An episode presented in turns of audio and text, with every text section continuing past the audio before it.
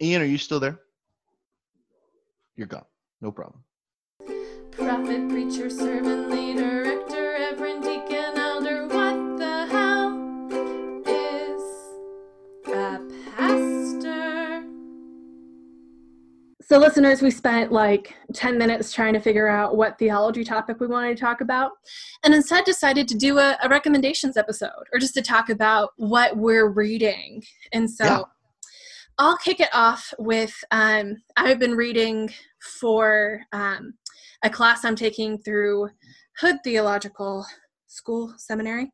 Uh, Hood, Hood, or Howard? I thought you said you were doing something at Howard. I said it was Howard, uh, but it's Hood, and Oh, I okay. apologize again for my whiteness, uh, for assuming that that's what this would have been through. Um, but There's I- only one black seminary, and it's Howard. I know, and I and it was an H, and I just I I went for it, and I'm sorry, but so through Hood, and this book is called God's Country, and it is by um, Brad Roth, and Okay. it's at, at times it's a little it's a little campy. Uh, not campy, but because we were just talking about Buffy. At times, it's a little um, hokey, but I, I think that it's actually uh, been really good to talk about how um, rural rural churches have a real sense of place and a real sense of of groundedness that we don't um, that you don't always find in suburban churches um, Hmm, or yeah, yeah. In, in some city churches too because there's so much um, there our population moves so much these days. Uh, and so it's been really beautiful to think about like what what is good about the rural church instead of what the rural church is lacking. So this sense of place um the the way that like the pace of life actually leads us to um being bastions of prayer like Hmm. the rural church's ministry in terms of the larger church because if the church is all interconnected like we want the church to be Yeah. then the rural church can be this place of like just deep spiritual growth and prayer for the entire body of Christ. And so there's no real need to push the rural church to be like what the city churches are doing or even like what bigger suburban churches are doing, but to let them be these quiet, peaceful places where like honest, loving prayers go up to God. Uh, and I found that to be really great and I've been bouncing between that and Native by Kaitlin B. Curtis, who is uh, Potawatomi, and oh, mm, I will learn how to say that.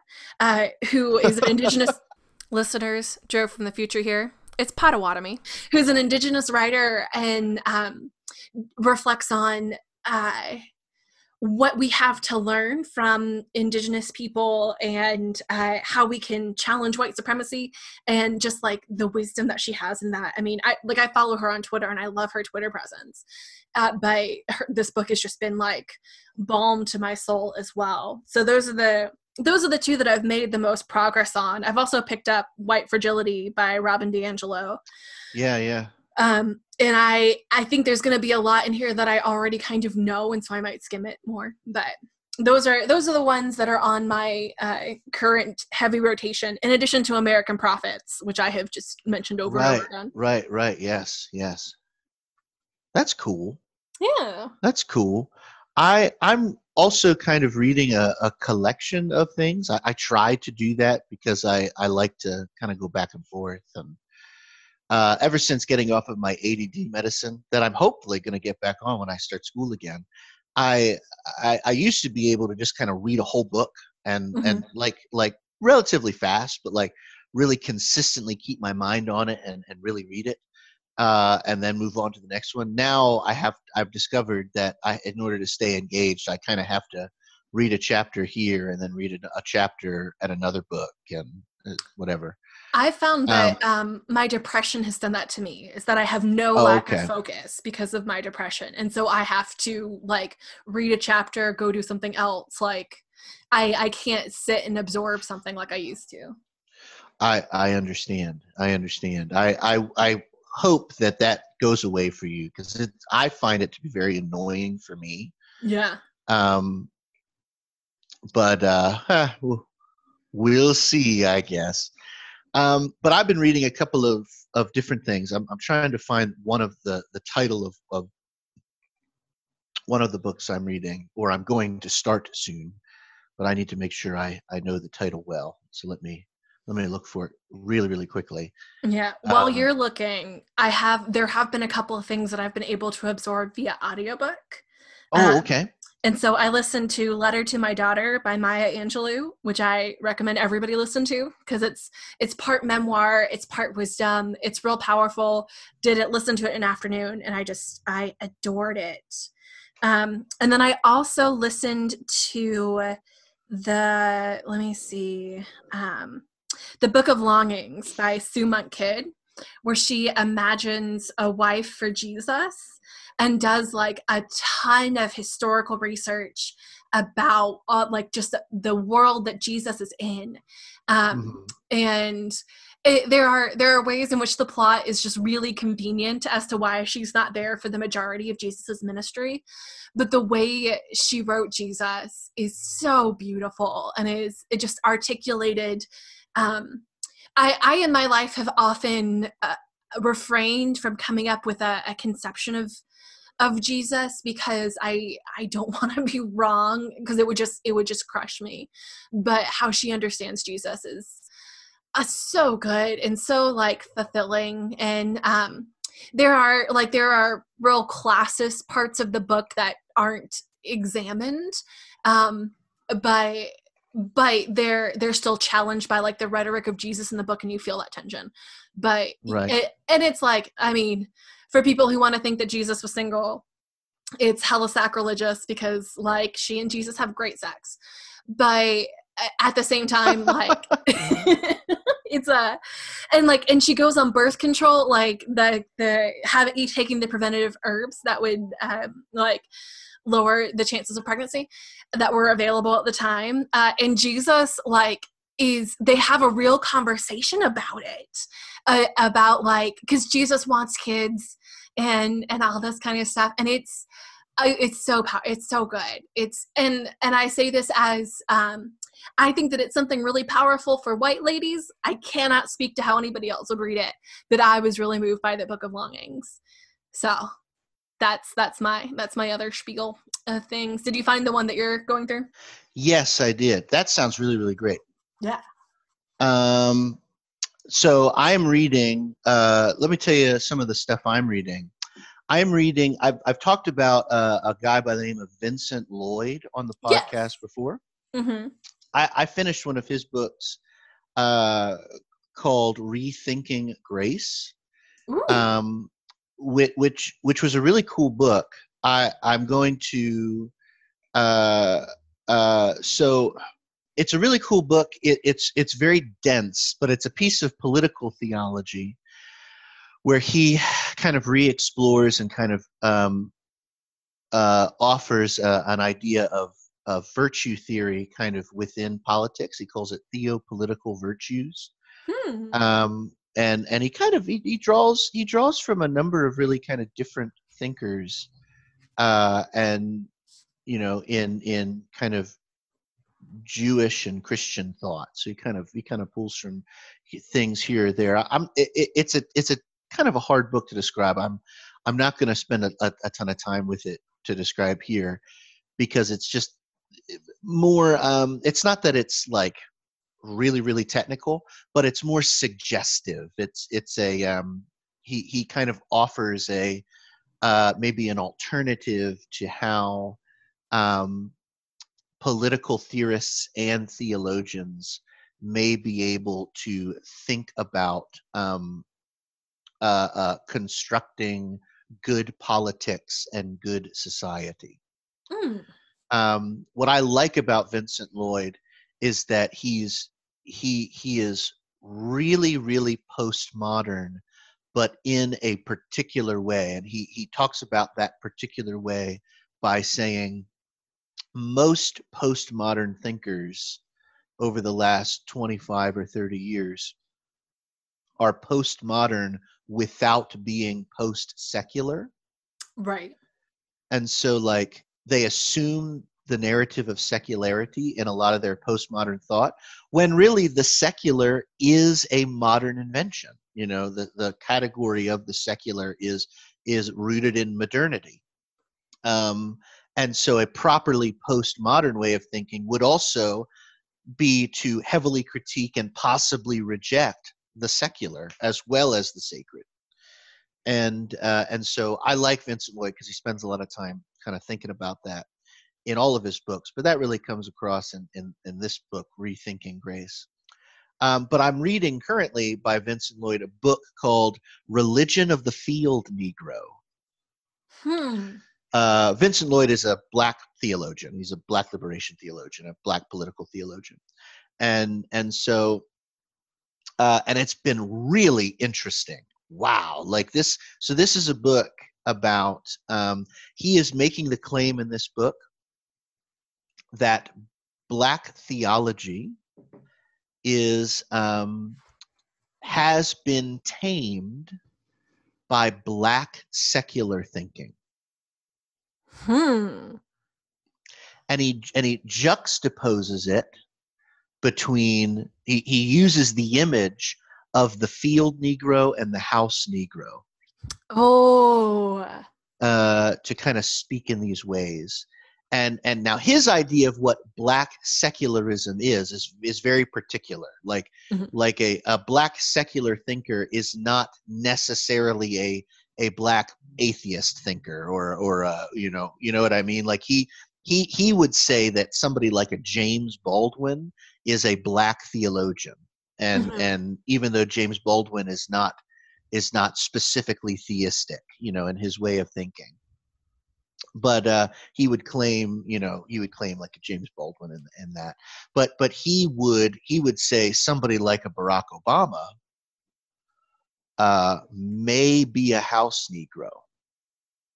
Oh, I am uh, whew, you know? My reaction to that is that that rings really deeply true especially in light of obama's support of just like defunding the police and telling people to to stop doing violent protests like i i hear that because uh, obama for all that he has he has the receipts of being an organizer and all this kind of stuff he has like settled into this place of political privilege.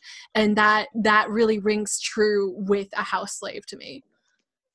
Right. Now keep in mind we're very white. Like i'm i'm trying to really try to put use the words of vincent lloyd here. Like right right right you know i'm not yeah so but so keep that in mind. But it's a really vincent lloyd I, I, mentioned before that he's a really great writer. Not every theologian is a is also a good writer. Mm-hmm. um, but vincent lloyd is. He's he writes very well. And he and i and i i find his like collection of of people he draws upon to be really thoughtful and really interesting as he draws upon you know folks like like malcolm x and cone and and um, uh, uh, uh, um, um, Audre Lorde and and mm. and lots of lots of different folks um, to kind of make his claim. But yeah, it, it, religion of the field Negro is is a really interesting. He you know he in his in the introduction right out of the gate he he says that the only proper theology is black theology like mm. like all all other forms of the and by black he, he's really drawing upon like a cone cone's way of saying talking about black. Black as shorthand for theology of the oppressed and the marginalized. You know, like like and and and so when he talks about white theology, he he said Vincent Lloyd just kind of says all white theology is idolatrous. All white theology is false theology. Mm-hmm. All theology done from the sort of vantage of of the the on purpose vantage of the powerful or of the status quo is automatically idolatrous because because it assumes um, to know who God is and what God is. And, yeah, yeah. And and things like that. Whereas for for you know Vincent Lloyd, all proper theology all is is black theology, and, and I think that's that's interesting. And he he makes the claim then of of black secular thinking that one of the reasons why that's why that has tamed black theology is that black uh, he says that black secular thought um, uh, assumes something of the universal because right. because that's what secularism is anyway right you know secularism is is this sort of departicularized you know approach. And i think it's really interesting. So that's a good book. I'm also going to start a book uh, by a guy named colin woodard. I might be pronouncing that wrong. It's spelled woodard w-o-o-d-a-r-d so woodard maybe is, is how i might pronounce it. Mm. um, and it's called american nations the history of the 11 rival regional cultures of North America. Ooh. Um, and and I haven't started it yet, but it but it seems to be about, um, you know, kind of identifying the uh, the the the disunion of the union, right? right? And so, like, there's really no such thing as American culture there is there are are regions of the country that that have distinct approaches to the human being, to politics, to community, to life and language and things like that. And and he he is somebody who's who's sort of attempting to identify them. And it's really builds off of some of the material I read in college um, when I was a sociology major on on why um, the United States uh, relationship with the southern United States is so bad. Yeah. Uh, because because the assumption one of the reasons why it's bad is that the assumption that a lot of these kind of northern thinkers, politicians, sociologists, philosophers, anybody is making is that the southern states are sort of a part of the union and and it's and it's just kind of how it is when really often the confederacy if you will still functions as its separate country. Mm-hmm. you know it, it functions culturally as a separate country. Not only does it function culturally as a separate country but it functions culturally as a separate country who's lost a war. You know? Right. Like it, it, it functions culturally in a similar way to say like Poland functions, you know, hmm. or or you know, a a a, a sovereign nation that that has been at the the losing end of wars and conflicts, you know, and so there's something economically very different and culturally very different and politically very different about the southern states. And this book seems to then kind of build off of that and then and say well really we discovered that everywhere you know in the mm-hmm. in the united states. We discovered that that that's true you know kind of across the board in a number of, of areas. So i'm excited to start that. Did you buy that? Do you have that? I do have that. I do have that. When it's you're on, go ahead. Yes go for it. Go for it i was gonna say when you're done with it if something you can send to me i would take it but i'm hearing that you maybe have it on kindle. No no i have it i have it physically. Okay I have it physically. It's just on my. It's on. It's it, all of my books are packed, and this is a book that isn't packed. Gotcha. Um, and and it's just at, at my bedside table underneath other things I'm reading. So like I I know it's there. I just had to look at the title. Yeah. I, uh, to get the title right. Whenever you um, get um, whenever you get through it, I think that would be a really helpful way of framing uh, what to do about the Confederate statue in my town. uh, yeah, maybe because there's a real there's a real hurt there's a real feeling that the sons of the confederacy have. And i and i pointed at this in the um, religion column that i wrote for the local newspaper where i said like white people it like you are going to endure pain in this and people are calling you to endure pain and i know you don't want to but we must. And so I think we also have to look at the fact that like there is pain in the Confederate, in the former Confederacy, um, and that ignoring that doesn't fix it. Now like is it uh, is it pain that really needs to uh, be like babied and honored? No but i think we have to we have to figure out a way to acknowledge the fact that like there's there's hurt there. And it's not people of color's job to like deal with that hurt and walk people through that hurt but like other white people gotta and we can't do it if we don't name it. Yeah um, yeah. yeah I, as a kind of a lightning round, uh, other like thin books that I have been going in between that are kind of related to to work. Um, is I've been reading Dr. Poe's The Adept Church, the book he just came out. Oh, I'm so glad. I I wanted to buy that. I haven't bought it yet. Ian bought it, and I'm using his copy. um, Mhm.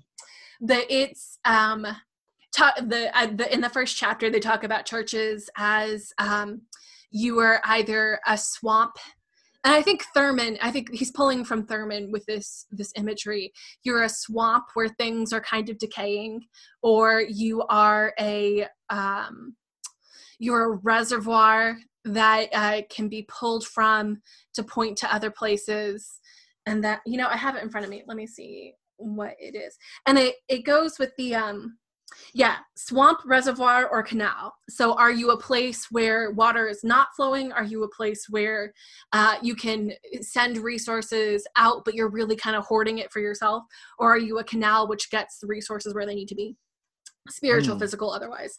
Um, which i think is is a helpful kind of way to look at churches um, and just being honest about where you're at. And it is thurman that he's pulling from and then it, it's interstitched with the story of esther and and talking about um like how you how how you have to consider your location and what you can do and then act boldly in in, in Mhm. that so that's been that's been good i'm not far in that but that's good i'm also reading david finnegan hosey's grace is a pre-existing condition How's fellow that going? Wesley alum, and it's been good. Um, and he, it's uh, like the stuff in Christ on the Psych Ward is a lot of him talking about his mental health journey, and this is about um, framing uh, the mental health care system in the United States. Um, in terms of like we all have should have like this pre-existing uh access to it just in the way that we all have grace kind of it's you know uh, david come on the show and explain it to Sure, us sure. like you've been be doing great. podcasts left and right come to ours um but yeah i'm gonna read more about that and we can talk about more of that later That that's cool. So I've actually been really convicted to read more Howard Thurman. yes um, uh, particularly because like a lot of what I what what something that I'm always very interested in naturally, like like well since seminary has been black and womanist thought. Like that's something that's always that that that when I started reading that in seminary, I've been like really moved by and really interested in, and it's and it's a dimension that I want to kind of incorporate in my own work as a as a student soon, and and like I you know I I we read one thing by Thurman in seminary in spiritual formation and it was not thurman's fault that i was soured on it it was just the class right. and i just and i just never went back to him but but i've been really convicted to to really start diving into howard thurman again and hmm uh, and and seeing you know kind of just just because of his such an he's such an important influence on everybody. Yeah. You Yeah. know and and and is and is so highly regarded as a thinker and as a spiritual writer and so i really have been convicted to to get back into howard thurman and and really really give him a, a, a fairer a fairer shake yeah i um uh, yeah I had Dr. Smith for New Testament, and she would start out each session. So I had a whole year of Howard Thurman devotionals. At the she would she would pick like different. Um, would never read like a whole chapter or like a, a whole meditation, but would pick like a paragraph out of it and like let us chew on it, and it would be it, usually very related to what we were talking about in the New Testament at the time. And so I had the same the same thought with if I had only been ex, uh, exposed to Thurman in that uh, spiritual formation class, I probably would have rolled my eyes. Like I kind of kind of do it like Henry Nouwen now is I'm like I yeah yeah it was sold to me as something really profound and I don't think I can come back to Nouwen yet. Uh, but because I had Thurman in another place, it, it like I I also like feel the need to go back and reread, but I've always had that's that's somebody who like I would honestly genuinely quote in like my boom paperwork and not do it because I'm virtue signaling, but because uh it, he's had such an impact on me too. Yeah. mm-hmm, mm-hmm. I yeah have a I, I should i should do that Uh, yeah, you should. I have a book by I have Sister Outsider by Audre Lorde that that's on my Mhm. list to dig into. Um yeah, yeah. I there there are all of these reading lists coming out now of like go educate yourself go do this. Um, and i i appreciate the um, the thought behind it because there are people who need to go learn and do. But where i am at in my journey toward being an anti-racist like if i were to dig really hard into any of these books right now it would send me into a catatonic state. Like i i am in enough pain from all of this and, and overwhelmed enough by the world that I can't absorb it in a good spirit. So I've also been indulging in escapism. I read The Faceless Old Woman Who Secretly Lives in Your Home by the, oh. the Night Vale people, which is like this great parable of revenge. And it's it's beautiful and it's horrifying and I loved it. so yeah, yeah. I will I will keep on doing my work, but I also like if it sends you into the abyss, it's not helping anybody. And so I've been trying to balance it. Yeah, I mean, and I I think that you know the the books we're re- the books I'm reading are not necessarily all geared towards trying to make sense of the situation that it's before us. You know, I'm I'm trying to it, and and I don't think it needs to be 100% that. Like we're still human beings. We're not machines, you know, where we need to be able to balance well and and and come back to things and and stuff like that. Like the religion of the field Negro is a real has been really interesting and and and a really kind of fascinating. Uh, you know, look at everything, not just what's going on now, but just sort of uh, uh, you know everything that's kind of in front of me. I uh, the other thing. So, do you remember in 2015? Um, the the controversy surrounding Dr. Larycia Hawkins. I was in Scotland that year. Oh, okay. So it was it was a woman. She she taught at Wheaton College, and she wore a hijab in solidarity with with Muslim women. Oh, I do maybe remember this. Yeah, keep going. So she, you know, she was the first black woman to receive tenure at Wheaton College of Political Science, and she was just run through the ringer with doing this, and and they ended up they ended up parting ways. They ended up because she ended up kind of leaving, and and and and all that. Well, they they just finished not too long ago the documentary on her, oh. and I and I watched that. It was on Amazon Prime, and I'm watching this, and and it was really interesting. Like it was really cool documentary and and really awful what was happening. But like a ton of Wheaton professors were being interviewed in it, and they're all like, "This is absurd." Like Dr. Hawkins is a practicing Christian and an incredible scholar and a great professor, and the way she was treated was terrible. And we went, you know, each different professor talked about going to bat for her and how it just didn't work out, you know, and different stuff like that we got a, a glimpse and they they interviewed her and went to her home in Oklahoma, like her family home in Oklahoma, and talked about her upbringing in the black church, and hmm. you know, and and it was it was really really interesting. Um, she is a professor of political science and religion at UVA now. Oh, yeah and so like i'm like oh my gosh like, like that's cool. Like i didn't know that. And so like i'm kind of following her reading lists as well and and and and following her on twitter now.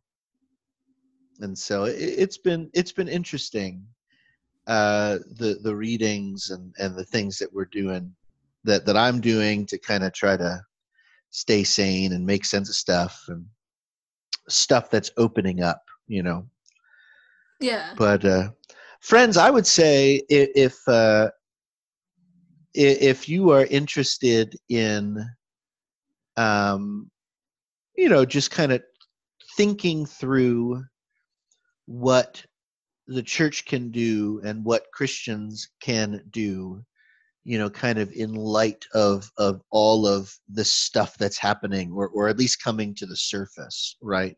Because this stuff's been happening forever. Mm-hmm. There, um, I, I would say reading Black theology is is a really important place to begin. Yeah, if you've never picked up the Cross the Lynching Tree, uh, buckle up, but it's worth it. Well, uh, yeah, actually, so so that James Cone wrote Cross the Lynching Tree. It's in many ways it's probably his most accessible work.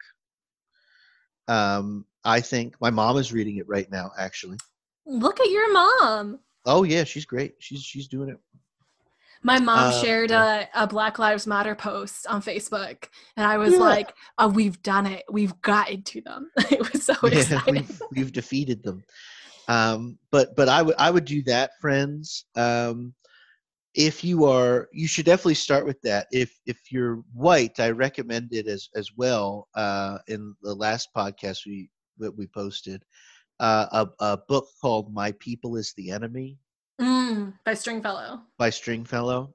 Um, you should not start with this. You should start with a black thinker. Um, but but my people is the enemy is a is a piece of kind of autobiographical theology in which Stringfellow writes about William Stringfellow is a theologian and a lawyer uh, in from the 60s to the mid 80s when he died, and he um, had a law practice in Harlem throughout the 60s and into the 70s where he represented he did a ton of pro bono work and, and would represent the people of harlem for all kinds of stuff.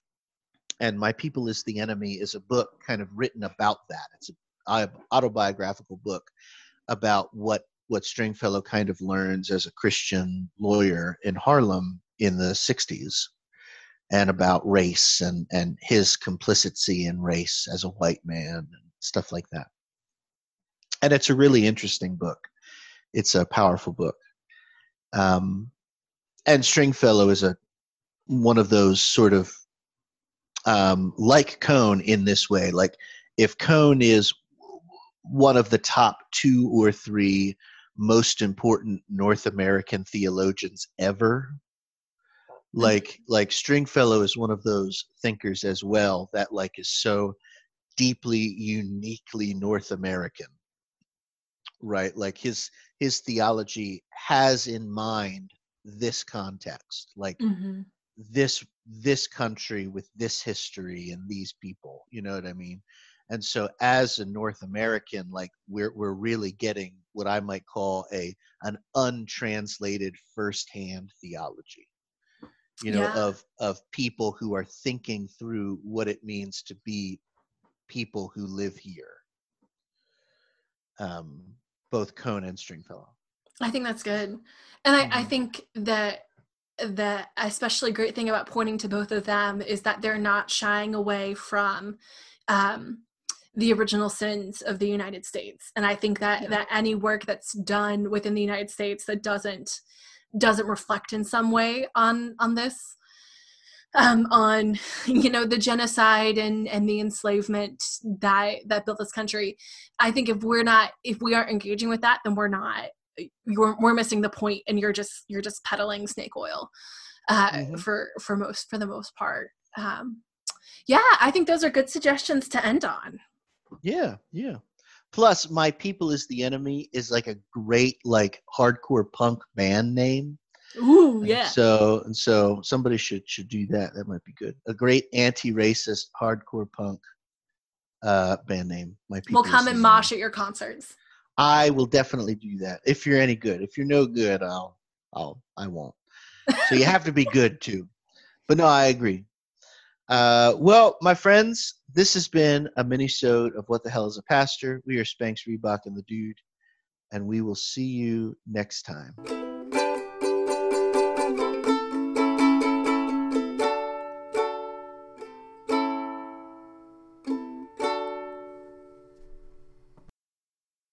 Did you know that what we just recorded right now is the last What the Hell is a Pastor podcast uh, with me sitting in my office? oh Mhm. how you feel about that feel fan fucking tastic. there you go